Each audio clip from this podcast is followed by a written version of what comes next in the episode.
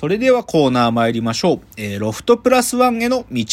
えーこのコーナーはサブカルリテラシー、サブカル知識の低い株式会社私は社員に竹之内がサブカル魂を注入し、いつの日かロフトプラスワンでのイベントに呼ばれる存在にまで自分たちを高めていこうという意識向上コーナーです。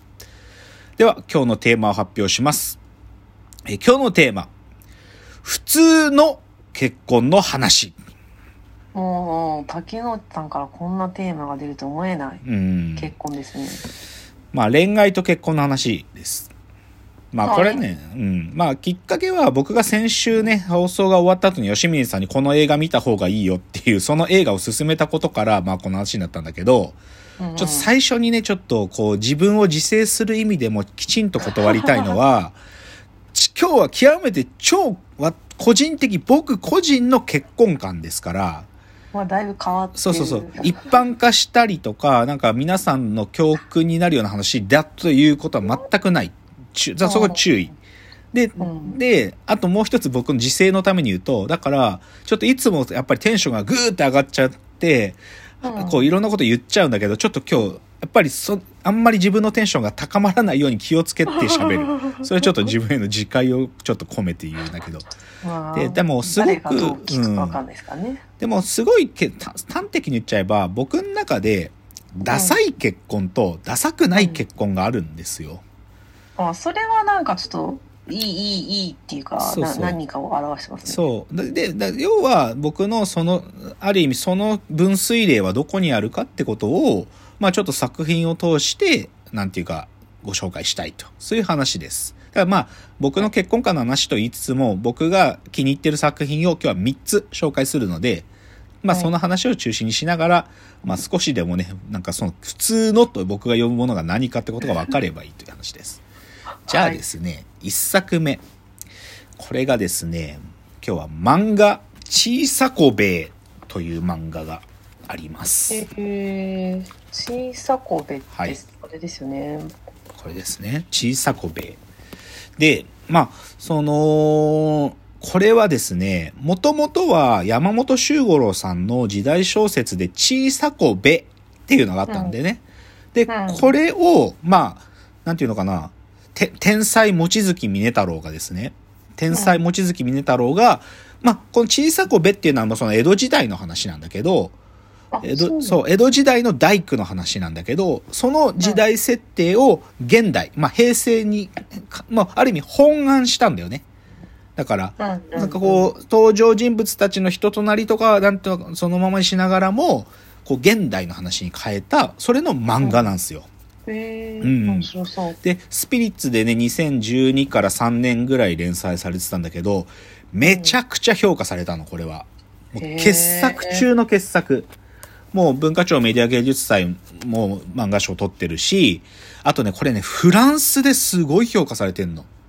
えなんでなんで？わかんないんだけど、まあフランスはもともと日本の漫画を評価する文化はあるんだけど、そのジャパニーズマ漫画の中でもこれは傑作だっつって、フランスの賞も何個か取ってるのよ。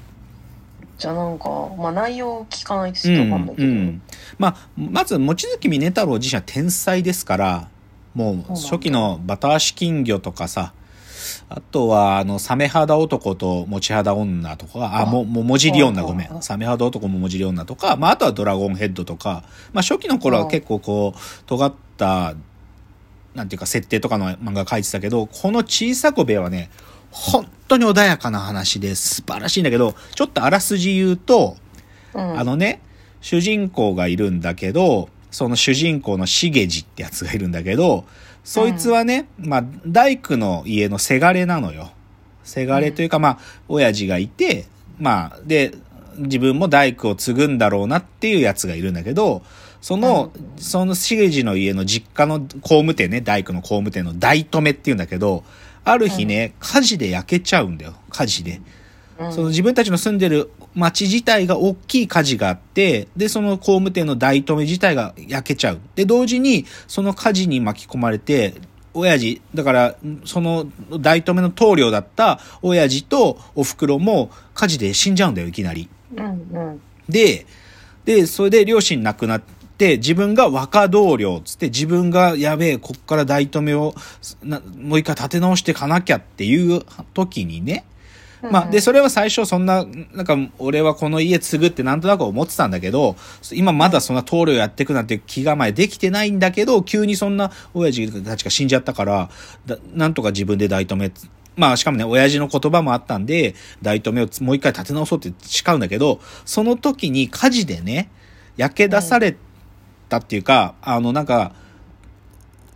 なんていうのかな、急にね、家に転がり込んできた存在がいて、あのね、まあ、もともと身寄りがなかった、で、自分が子供の頃に一緒に遊んでた女の、当時は女の子だった、その、律って女の子がいるんだけど、今はもう二十歳になってる律がいて、その律が急にその大止めが焼けちゃった後に、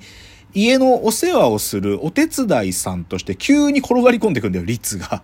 で、と、と同時に律は、さらにね、その火事で、あの、福祉施設が焼けちゃ、養護施設が焼けちゃったから、行き場失った、その、身寄りのない子供たちを連れてきちゃうんだよ、5人。5人も？そう、5人も。だから、その大止めの、その自宅は焼けてないから自宅に急に律っていうお手伝いと5人の子供たちが転がり込んできて、